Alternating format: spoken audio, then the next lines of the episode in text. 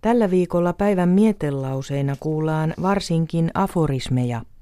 Innoittimena on ollut Suomen aforismiyhdistyksen ja kansalliskirjaston näyttely suomalaisen aforistiikan vaiheista. Näyttely aukesi viime viikolla. Viikon ensimmäiset aforismit ovat Maria Jotunilta, hänen kokoelmastaan Vaeltaja, joka on julkaistu vuonna 1933.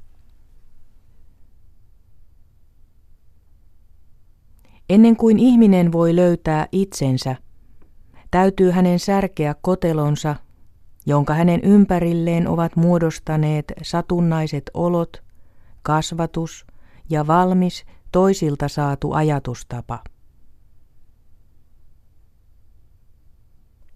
Hyödyttömät ajatukset voivat lopulta kasvattaa hyödyllisimmät ajatukset.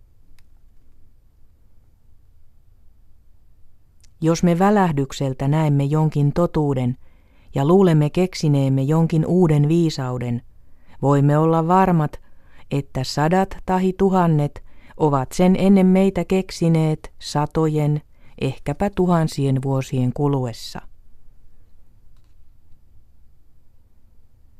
Moni suuri ihminen on läheltä katsottuna pieni. Moni pieni suuri. Se opettaa meille ihmistuntemuksen aakkosia.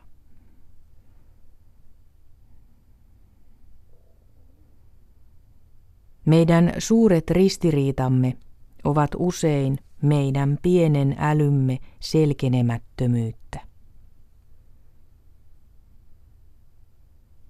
Vain amatööri voi kehua tuntevansa ihmiset – Ihmistutkija ei voine vannoa tuntevansa ainoatakaan. Päivän mietelauseeksi luin Maria Jotunin aforismeja. Ne ovat Jotunin kokoelmasta Vaeltaja, joka on julkaistu vuonna 1933. Tämän viikon mietelauseet valitsee Jani Tanskanen.